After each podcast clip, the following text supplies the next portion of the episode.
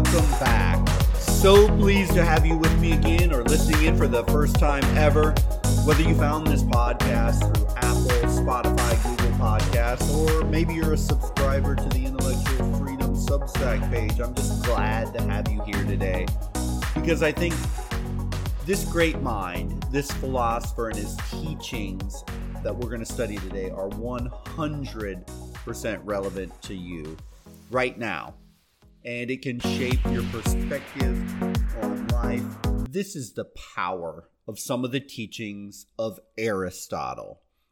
He's our focus in this podcast, and we are going to deep dive into one of his greatest works, Nicomachean Ethics, and maybe one of the most important questions every human being has about life.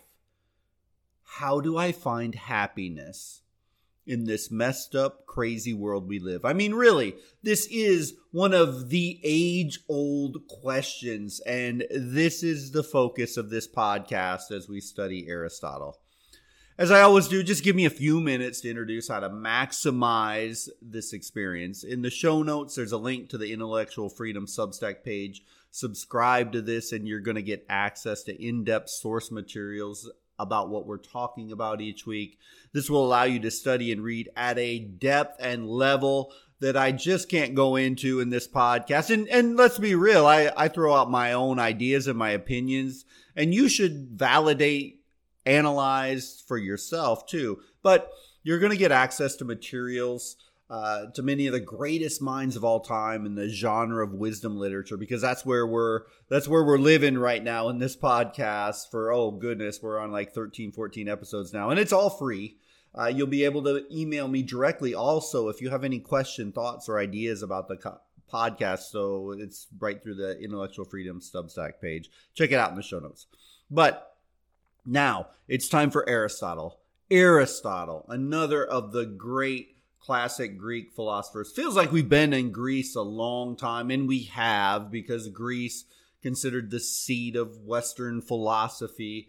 Uh, but Aristotle, he was born in 384 BCE and he died 322 BCE. So he lived to be, oh, 62 years old, if my math is right. He was born into a pretty rich family. His dad was a doctor and he was well connected in in the social circles of the time. So Aristotle though at the age of 18 he decided to take off for Athens, make his own way from the, from the northern province that he grew up in, and he became a student of Plato at the academy. Remember back to the to the last episode actually on and when we were talking about Plato in the academy, it's often considered at least in the west to be the quote unquote first university. But any rate, Aristotle studied under Plato.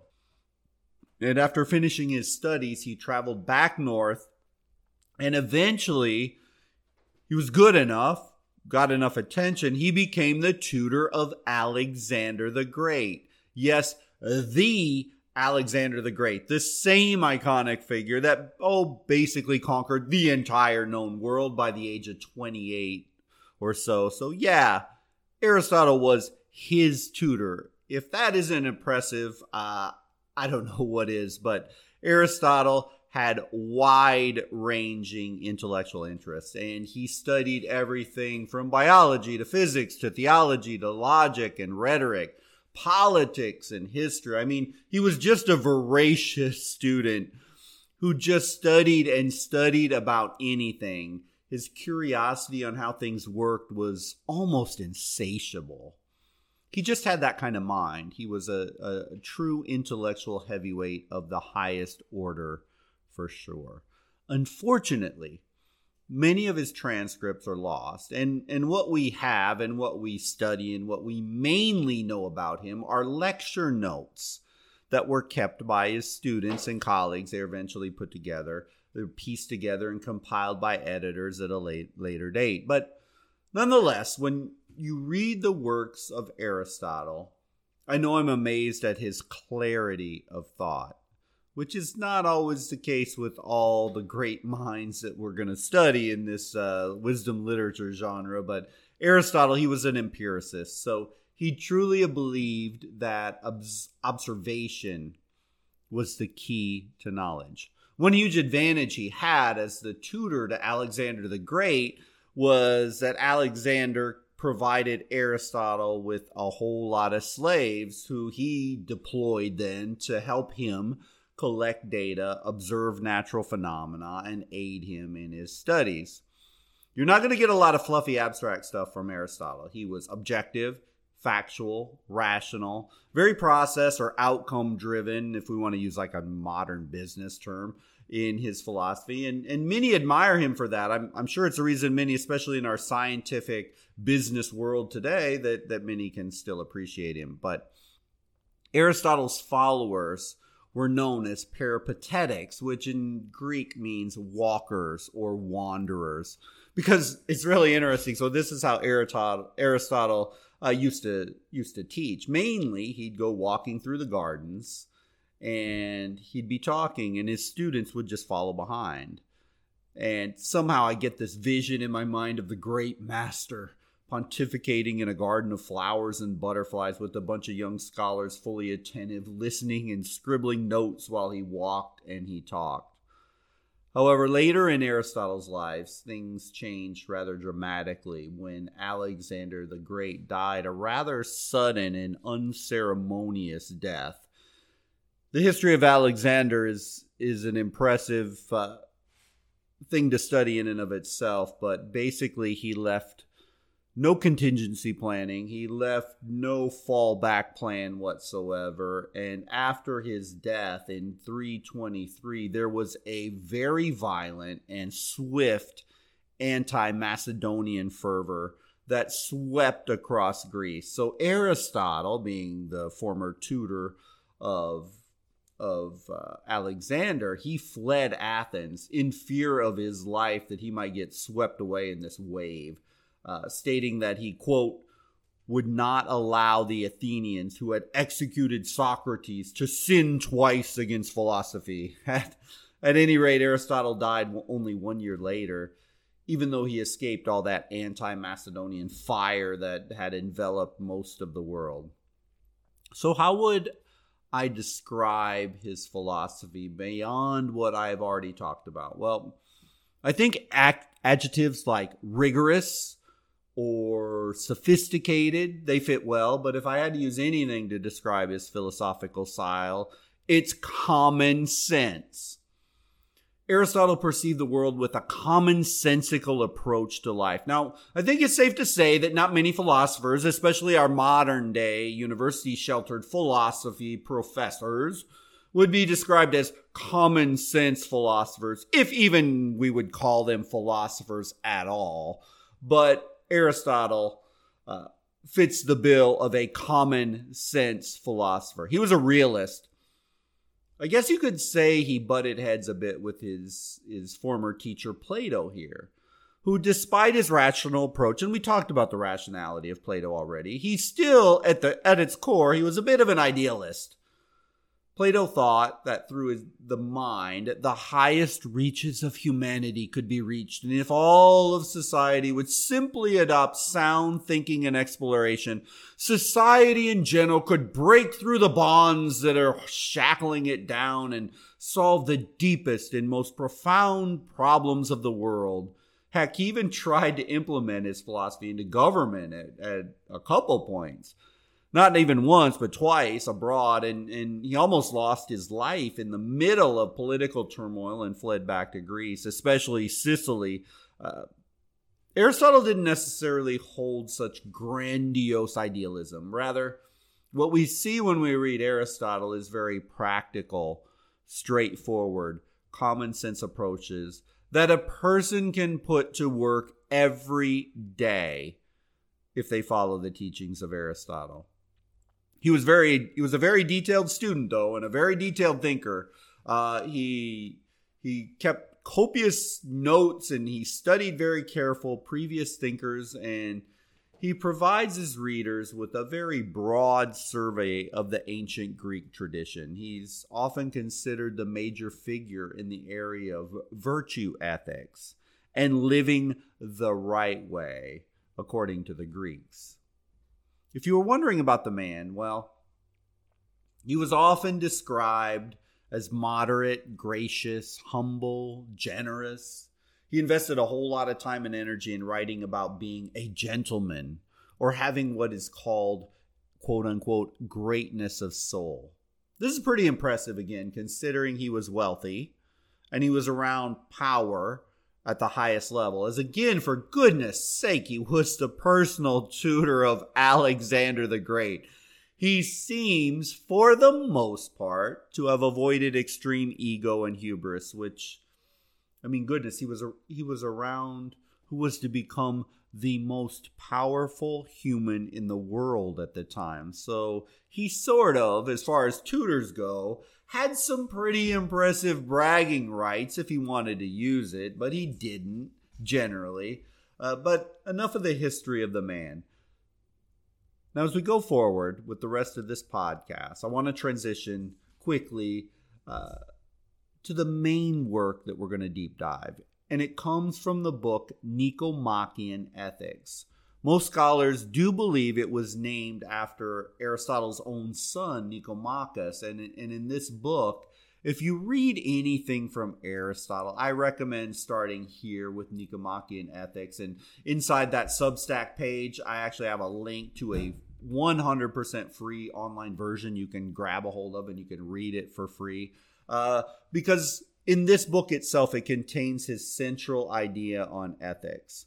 Unlike Plato, Aristotle isn't out to outline that perfect society, like I mentioned. Instead, what Aristotle focuses and hones in on is how people actually act. And he dives into observable human nature. There's that empiricist again. So, so here, the objective, the observable, the rational mind of Aristotle, we see it here versus last week when we were looking at Plato, who was more of the idealist. But to Aristotle, if you were to talk to him, to flourish as a human being, you and I must develop the praiseworthy characteristics that are seen in noble human beings.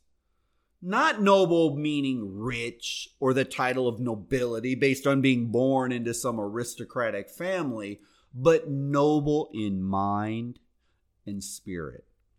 For Aristotle, these characteristics included honesty, fairness, generosity, and courage, practiced in the right way for the right reasons.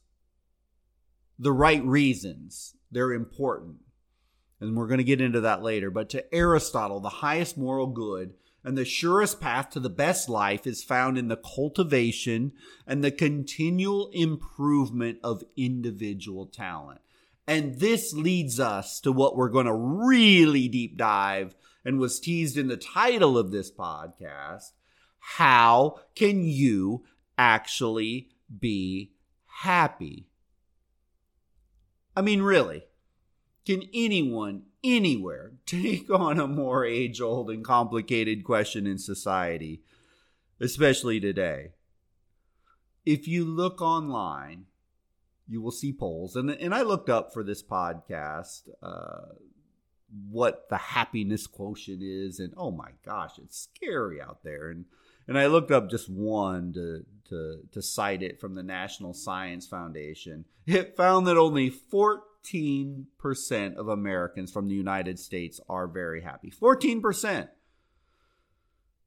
We're the most drugged up, angry, dissatisfied group of human beings that have been polled in America in a very long time. And by nearly every metric and study, we are the most unhappy and unhealthy we have ever been. So I think maybe we should have a look at what one of the greatest philosophical minds and what he has to say about happiness. I mean, it surely can't hurt, can it? And definitely it has a whole lot less side effects than popping some Paxil or Zoloft. Uh, so let's go into it. Book number one of Nicomachean Ethics. In this first book, we get a breakdown and an exploration and ultimately a conclusion about how each of us in our own lives can be happy. I hope in this exploration of Aristotle we can make clear a pretty intellectual argument. So let's get going. Aristotle believed that there were three levels of happiness, and each level went progressively deeper and was more sophisticated and more fulfilling for the long term. To Aristotle, this number one, this lowest level or this primary level of happiness is where the bulk of humanity lives and where the bulk of humanity spend most, if not all, their lives. And this category is known as pleasure seekers.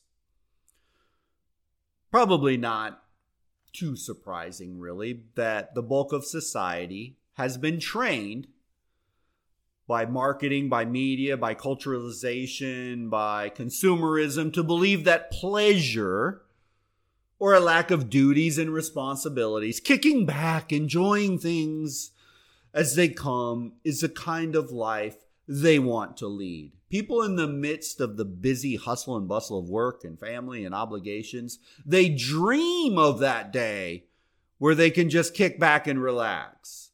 People count down months and months to their one week vacation. I mean, to Aristotle, pleasure seeking is the primary level of happiness. It only stands to reason we all can, can appreciate this pleasure seeking thing in our minds. So in this realm though, what are we, what, what was Aristotle really talking about here? Well, in this realm, uh, people seek sensual gratification, frivolous amusement just for the heck of it they indulge in food or drink or other external sources of delight, uh, even drugs. Or maybe it's a, maybe their thing is material pleasures like shopping, a new car, a new house, a dream vacation, enough money to just retire to a golf course or a beach. I mean, you could insert whatever source of delight, whatever form of materialism, whatever form of fun or joy fits you and your personality best. And I bet if someone said, what would it take for you to be happy? Most people would probably say some amount of X amount of money, X amount of things, X amount of whatever. And they would probably fall into this vision of a life of pleasure and leisure. Everybody's going to be a little bit different, but you get the point. Aristotle found that the pleasure seeker was the lowest and the least fulfilling form of happiness. But why? But why? I mean, this level is really what most people think about when they envision quote unquote being happy. Now, let's be clear. It isn't that pleasure in and of itself is a bad thing. I mean, even Aristotle wouldn't find harm or shame in good drink, good food, and fun night out doing nothing with friends, family, or loved ones now and again. But uh, to, to Aristotle, there's a big problem if you spend your entire existence here and, and your whole drive for living here. And many sadly do. The problem arises when a lifestyle in search of ease and simple empty pleasure becomes that driver of everything you do, and you perceive that in and of itself is happiness easy and simple rarely, if ever, leads us to any kind of a deep satisfaction or happiness. Actually, let me modify this thought and be a bit more bold. Easy and simple will never lead you to a deep, profound sense of accomplishment, accomplishment or happiness. I mean, think of it. Never, ever in your life is the thing you're most proud of, did it come to you easy and simple and without work? Never. It doesn't work that way, right? Think about it. If I could tell you, okay, I'm just going to give you $100,000 a month for the rest of your life. Why not? A, a, a, beach house in the Caribbean, unlimited amount of rum, beer, your favorite spirit, and and your job from now forward is well, uh, just have fun and be happy. Relax. Just enjoy life. My guess is you and and me too. Oh, for about a week or so, maybe a little bit longer, uh, would be living it up. We would think we just hit the lottery. Heck, we would probably fly down as many friends and family and treat them to all the festivities, take them out to eat, party, buy them clothes, take them shopping. etc., etc. But what, but, but, but would you suppose would happen to you after maybe two weeks or four weeks or three months, a year, five years, 10 years? Do you think you would still be the same fulfilled and happy doing the same old things? My guess is I doubt it. I know myself. I mean, I love to go on vacation, but after a week or two, my goodness, I'm itching to get back home and get back at it. Or another analogy. Maybe like when you you if you've ever owned a brand new car, not someone else's car and you got a used car, but I mean like a brand new car. I mean that new car smell is intoxicating. Oh, the feel of those leather seats, the sound, the comfort. I mean, ooh, it feels oh so good. You want to be seen in that machine when you park in the parking lot and get out of that car. But that same vehicle, three years later, floor mats dirty, coffee stains, kids thrown up on the back seat, uh, upholstery's messed up. That initial happiness, it fades. And in a few years, that car is just a piece of metal with four wheels that provides transportation from A to B. This is why pleasure seeking life is the lowest level. It doesn't sustain, it doesn't fulfill for the long run. It isn't enough. Humans in many ways i guess you could almost say we're kind of like sled dogs. We need something to pull against. And and when we don't seek it or get it well we get fat we get bored we get lazy we get annoyed we get angry we get anxious any of that sort of thing going around the united states of america today uh, that was actually a rhetorical question. Obviously, the answer is a resounding yes. We're soft. We're materially soft. Could it be, could it be, just throwing it out there, that the reason you are not happy right now is not that you don't have enough stuff, it's that you're too soft and you're too comfortable. Could it be you need to challenge yourself with something hard? Maybe even a bit painful. Maybe a bit outside your comfort zone. Maybe, just maybe, what you need is not to seek comfort, but to seek an adventure, a challenge, or a hard task, a really hard task. You need that kind of activity. Aristotle would say, Hell yes. You need to not seek comfort every second of every day, as that will not and it cannot make you happy for the long run. But yet in this country, we have people chasing that comfort over and over again, but it doesn't work. Period. End of story. Well, that sort of blows up society's perception of happiness. So if the pleasure seeking life isn't enough, then Aristotle, will you please tell me what would make us happy? Aristotle's second level of happiness is called the political life. Now, before you say, oh, no, no, no, no, no, I get more than enough politics, thank you very much. Uh, well, we need to understand a little bit about what Aristotle is referring to when he labels this second level the political life as being better than pleasure seeking. And it sure as heck isn't joining the Republican or Democratic parties in America. This podcast, uh, we're talking about Aristotle. We are seeking happiness, not shame, embarrassment, and cynicism. Uh, oops, sorry for the slap at our two party system in America, but I digress. So back to it. Remember, in the age of Aristotle, democracy was this budding new concept. And there was a lot of hype and a lot of hope and a lot of idealism around this new toy.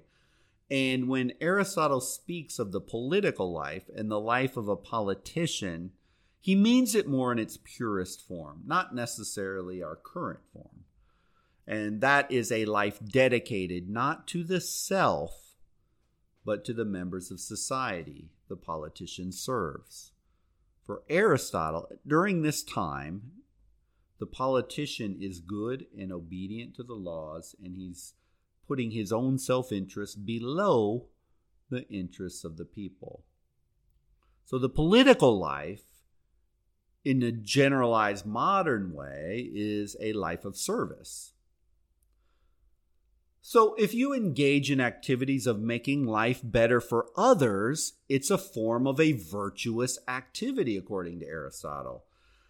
This has an utmost god, uh, uh, an almost almost godlike quality to it, which Aristotle finds deeply pleasurable and, and is actually a potential avenue to find true happiness. So, for example, if you're a nurse, serving a dying patient, a teacher helping a child to learn, a shoemaker making an amazing pair of shoes that someone's going to be happy walking in, a construction person building a house for a family, a stay at home mom raising children, or heck, any parent for that matter, raising their kids and giving the best of themselves for someone else. This is a life of service. This is a selfless act of giving that will allow you to transcend the temporary joys of a new car or money or a night out of, on the town drinking, like the life of a pleasure seeker. Service and giving is the cornerstone of the political life. Again, do not confuse those cockroach politicians in the Democrat or Republican Party blathering on and on about how evil the other side is and how great they are. This is not the political life Aristotle was referring.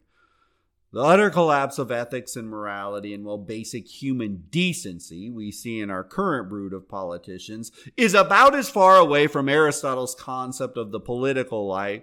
I hate to even mention them in the same breath breath. But but anyway, I think you get the point because as Aristotle, that political life of service, and as he continues to analyze that, there's one glaring weakness that he notices in human beings that prevents the political life from being the highest level of happiness. Again, it's better than the pleasure seeker, which is the lowest level, but the political life has a problem. And as he as he goes on to analyze it, the enemy and the potential cause of decay in the political life is pride.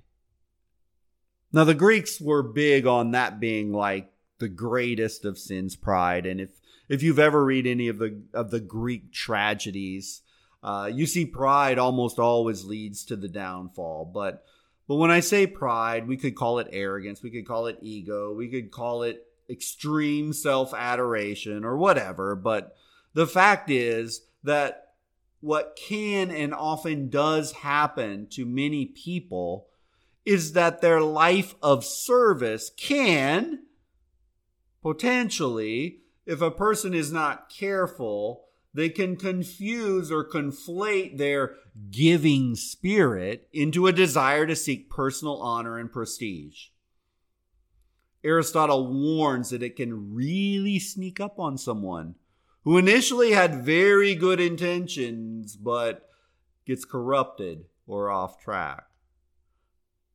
I, I don't doubt that many aspiring politicians, whether they be Democrat or Republican, they they truly believe when they when they enter or, or are considering entering into politics that they want to serve the people to make the make the country better. I I don't I don't begrudge that every single politician wants to be a lying, scamming con artist when they get there and become a demagogue. But but then they get to Washington D.C. with those great intentions. Let's say they were one of of true ethical, moral intentions. And they get to DC, they see how the system works, and slowly, over time, they get corrupted and fall. Or let me give you another example. I don't want to overgeneralize people or things. I mean, there's always good people in everything all the time, but I mean, I think this is a this this example works, and and and I don't want to call out any individual people with fame, uh, but how many times do we see stories about the grandiose amount of giving by millionaires and billionaires that they have to publicly announce their massive giving amounts and then they're given this title of philanthropist? And they make certain that the media is present, especially like music or movie stars, when they go and visit a child who's dying of cancer in a hospital ward. I mean, let's face it social validation and praise can become like other external pleasures, like sex or a drug or lots of money. Praise and adoration, it can be intoxicating. It, it, it can be addicting. And, and once this takes hold of a person, um, and they're no longer serving for the sake of serving, but rather for their own personal glad- gratification and glory that others are throwing on them. To Aristotle, that's bad. But think again of our dear politicians, once again, in our modern world. And by now, I'm sure you have a pretty strong sense of my feeling on the on the two party system. But but these politicians, who tout they're serving the people, but in fact are doing nothing of the sort and, and serving their political party and their masters and their and their uh, donors and, and the lobbyists, etc., etc., and, and hold them out as hold themselves out as some paragons of virtue. I mean, if you ever see a state funeral, oh my goodness, and and again, it's terrible when anybody dies, but and so I'm not going to call anybody out by name, but I mean, you know, they they serve for decades, they die, and my goodness gracious, it takes them three weeks to put that body in the ground. By the time all the parades and the parading of the body across DC and the 5,000 speeches about how grand and great and wonderful they were in quote unquote serving the nation, Aristotle would recoil in horror at this. And if he saw one of these state funerals in the United States, he'd probably feel completely validated in his concept of the political life that it cannot be and could never be the highest form of happiness. Because, in fact, the political life fails. So, once a life of service becomes tied to personal honor and prestige and ego, then no longer can service be a path to deep and lasting happiness? Plus, for Aristotle, in this decaying state of service, the search for honor and prestige, social media credit in our in our modern uh, terms, gaining this type of honor depends on, and get this, what others may bestow upon the person it's no longer self created nor controlled. See, a life of service where you're truly and honestly dedicated to giving to someone else because you want to give to somebody else, you control that. But once it degrades, no longer are you in control.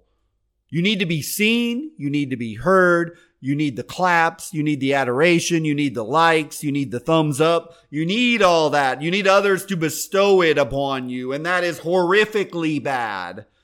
Thus, it isn't a path to the highest level of happiness, and we have to go one level deeper, deeper, one more level to the ultimate form of happiness. And drum roll, please, here it is. If you, in your life, want to be truly happy, starting today, according to Aristotle, you need to live the contemplative life the contemplative life. Here's what Aristotle says in Nicomachean Ethics quote, if activities are, as we said, what gives life its character, no happy man can become miserable. For he will never do the acts that are hateful and mean. For the man who is truly good and wise, we think, bears all the chances life becomingly and always makes the best of circumstances as a good general makes the best military use of the army at his command, and a good shoemaker makes the best shoes out of the hides that are given him, and so with all other craftsmen. And if this is the case, the happy man can never become miserable. The happy man can never become miserable. And you may be thinking, ugh, that so the answer is being active or working. That sounds terrible, anticlimactic, not profound, nor fun. and and you're right on the surface. But here's the mindset of Aristotle of why this works and why it matters so much and why you should pay attention and consider his teaching. So, first of all, notice that the important thing is not what you do, the important thing is you do it with passion. I know you hear it from YouTube motivational speakers all the time. They're a dime a dozen. But what you do, you need to do it at 100% with passion. Because if what you do is done with passion and love and energy, then even when bad things happen in life, which they will, then you rely on nobody for happiness because you're living out your passion internally. You are controlling it. See, in the pleasure seeking life, you're, re- you're, you're relying on material, superficial things and they are temporary. They're going to go away eventually. One way or another, they're going away. Uh, the political life, you're relying on adoration and love and, and recognition, and, and that can go away at a heartbeat. But when you're living out this life, when you're living out the contemplative life, it's all internal. Well, you may say, oh, sounds great, Aristotle.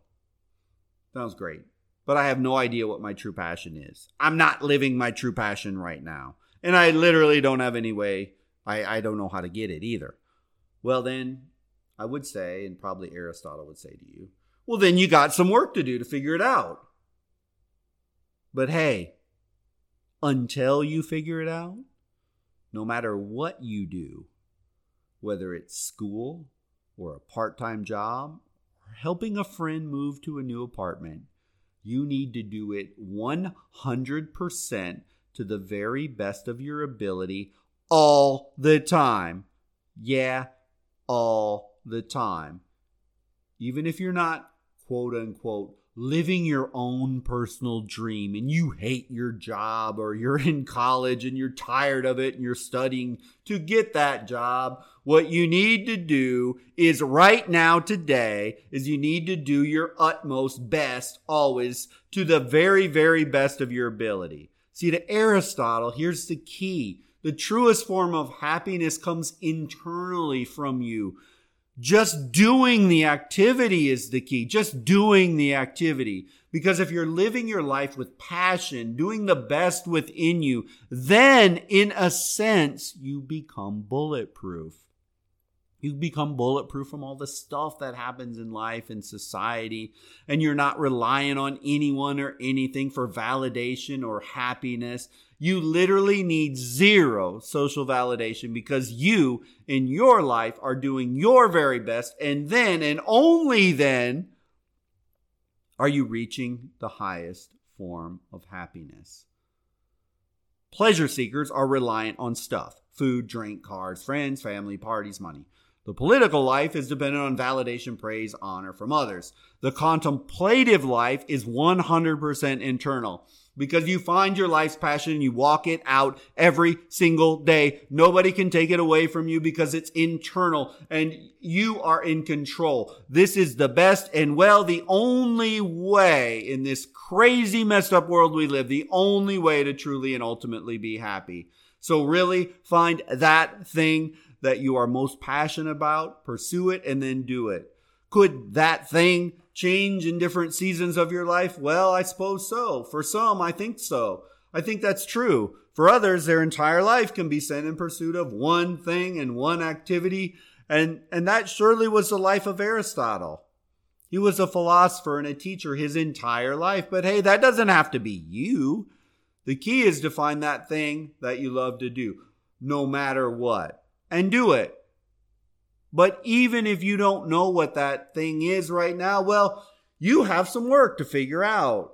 And you see, Aristotle would probably agree. It may take 20, 30, 50 years to figure out. But whatever, in the end, none of that even really matters. Just pursue whatever activity you are doing in life with passion and, and daily do those activities that move you towards that sweet spot. Then, when you get there, you will be happy. But hey, and, and here's the good news for all of us. But no matter where you are at in finding that thing, whatever activity you do, take it on and do it honestly, ethically, morally to the highest ability you have within you. And you will find happiness just in that activity and just in that pursuit. Because if you're always doing your best, whether you're just cleaning your room or helping your spouse or I don't know, studying for a test or a part time job, whatever it is, just do it the best you can do it. And in that activity, as you push yourself to the best, you find happiness and contentment in completing the task. Wow, that was quite the journey. And I hope you enjoyed our talk on.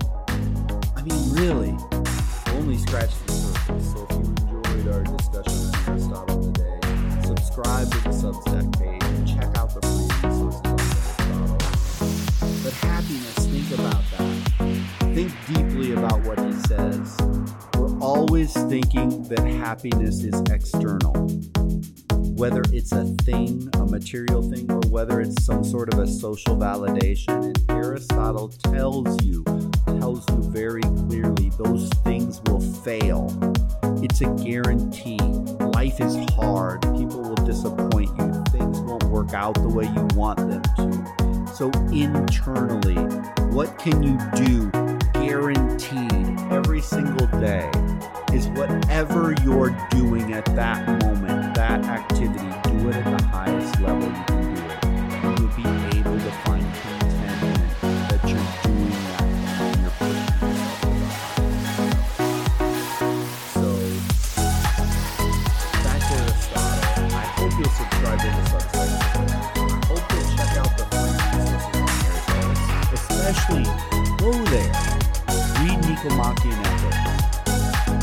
least read the first